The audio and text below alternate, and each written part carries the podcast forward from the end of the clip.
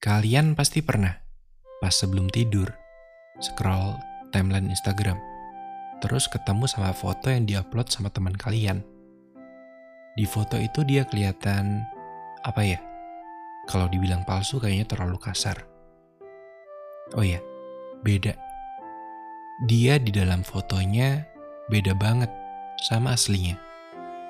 Mungkin karena filter atau sudut pengambilan foto. Yang jelas, beda semacam itu ternyata berlaku secara luas ya. Nih, sebagai manusia yang lahir, besar, dan masih tinggal di Jogja. Juga sebagai manusia yang suka dengerin lagu sesuatu di Jogjanya Aditya Sofyan dan Yogyakartanya Club Project. Nyatanya, Jogja itu beda banyak yang bilang Jogja terbuat dari rindu, pulang, dan angkringan. Itu dulu. Mungkin karena eranya udah beda ya. Jadi bahannya juga beda. Sekarang, Jogja itu terbuat dari golok, pedang, dan rantai gerigi. Kalau dulu keluar malam itu romantis, sekarang bisa jadi tragis. Ada yang lagi santai naik motor mau ke apotik beli paracetamol. Tiba-tiba karena kena bajok di jalan, harus nambah beli betadine. Padahal bawa duit pas-pasan.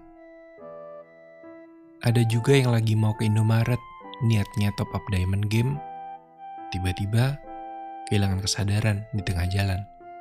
Karena kepala belakang ditimpuk pakai gear. Bangun-bangun di rumah sakit, tanya sama suster. Sus, ini saya nggak bisa pakai kotak medis aja gitu?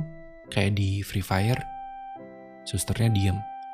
Nggak tega mau ngasih tahu kalau selain ketimpu gear, si pasien kakinya lumpuh karena salah posisi pas jatuh. Kalau udah gitu mau nyalain siapa? Foto keren teman di Instagram bisa bikin dia ditinggalin sama kenalannya setelah ketemu langsung. Palingan dia cuma butuh introspeksi, lalu ke depannya mulai mengupload foto yang gak beda. Akhirnya akan ada orang yang datang karena benar-benar suka dengan dia apa adanya. Tapi kalau kota dengan segala kecemasannya gimana? Dulu pas kecil, kita paling cuma takut dikejar soang pas pulang main sore-sore.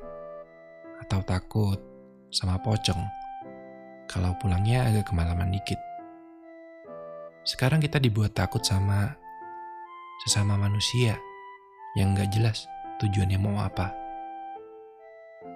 Tapi semoga kelak sama kayak temen di Instagram, Jogja mau introspeksi. Alih-alih nyuruh warga atau wisatawannya untuk jangan keluar malam, mendingan bikin pelaku keliti itu untuk nggak bisa keluar penjara.